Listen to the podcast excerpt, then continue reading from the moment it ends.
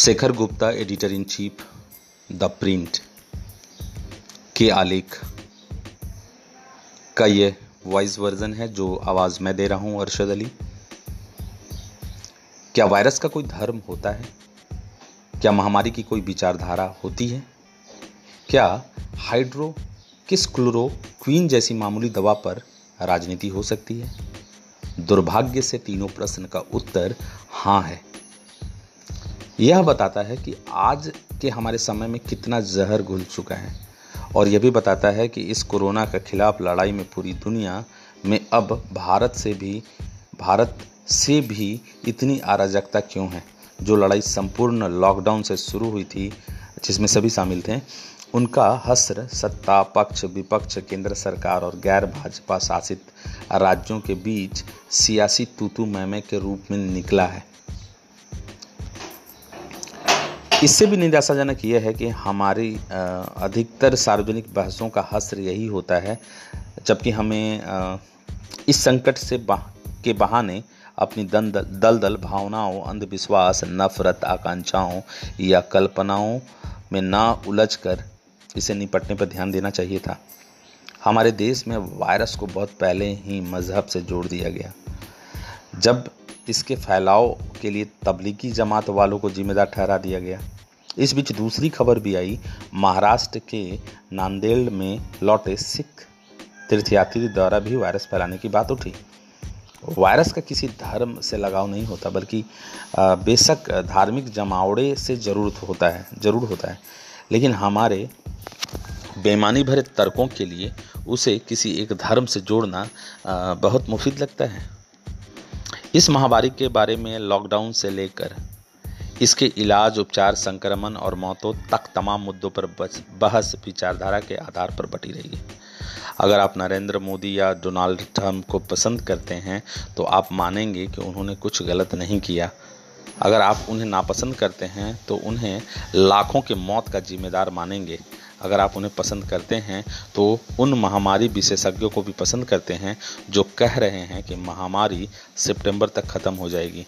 अगर आप इन लोगों को नापसंद करते हैं तो उन लोगों पर यकीन करेंगे, जो पूरी दुनिया में करोड़ों के मरने की आशंका जता रहे हैं।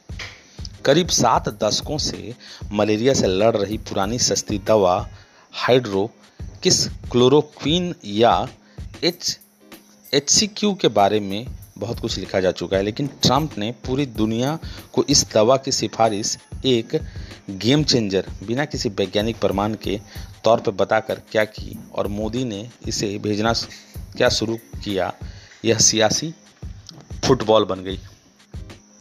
मज़ा यह है कि इन तमाम दावों का कोई वैज्ञानिक आधार नहीं है।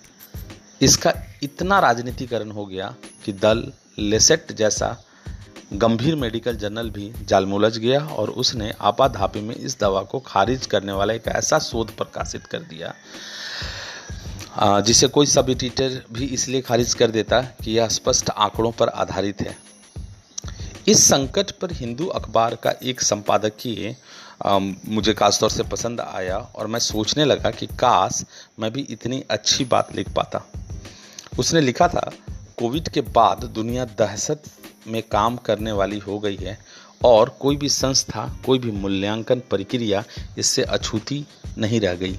इसका मुख्य सबक यह है कि किसी वैज्ञानिक प्रक्रिया को सत्ता, विशेषाधिकार, पैसे और सियासत के प्रभाव से अछूता मानना एक गलती होगी। लेकिन क्या इन दिनों हर चीज़ का राजनीतिकरण ध्रुवीकरण नहीं हो गया है? तो फिर महामारी तो फिर महामारी इससे क्यों अछूती रहे? इस सवाल का जवाब एक सवाल ही है। अगर आपका देश इस मामले में पूरी दुनिया इस बात के लिए लड़ रहे हैं कि दुश्मन की परिभाषा क्या है, तब सवाल है कि किससे लड़ें और किस हथियार से लड़ें। राजनीति कभी बंद नहीं होती, लेकिन आप पक्षपात को कुछ समय के लिए टाल सकते हैं और मसलों के विशेषज्ञ के भरोसे छोड़ सकते हैं। उनका उपहास उड़ाने से कुछ नहीं मिलेगा। जैसा कि नई दिल्ली में मीडिया ब्रीफिंग करने वाले कोविड टास्क फोर्स के फोर्स के अधिकारियों का उड़ाया जाता है।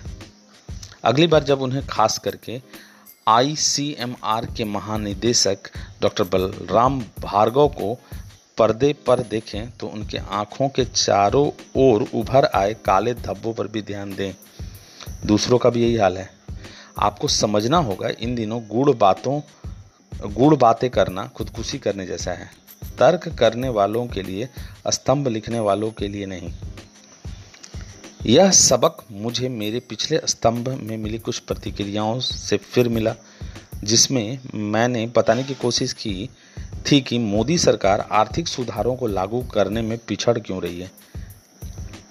इसलिए इस बार मैं सावधानी बरत रहा हूँ ताकि यह बवाल ना खड़ा हो कि मैं लोगों को मोदी सरकार पर कोई सवाल उठाने से रोक रहा हूँ। अमित शाह समेत तमाम भाजपा नेता अगर महामारी का इस्तेमाल राज्यों में विपक्षी दलों के सरकारों को गिराने की कोशिश में करते हैं तो यह अपने राजनीति स्वार्थ के लिए एक गंभीर संकट का फ़ायदा उठाना ही माना जा, माना जाएगा। इस टकराव के चलते एक दूसरे को काटने वाले जो काम हो रहे हैं, उसके नतीजे सामने आ रहे हैं। और फ़िलहाल ऐसा ही लगता है कि कोविड संकट किसी के काबू में नहीं आ रहा है। यह आलेख शेखर गुप्ता द्वारा लिखित है और जो editor in chief, the print हैं, और आवाज़ मैंने दिया है, अरशद अली। धन्यवाद।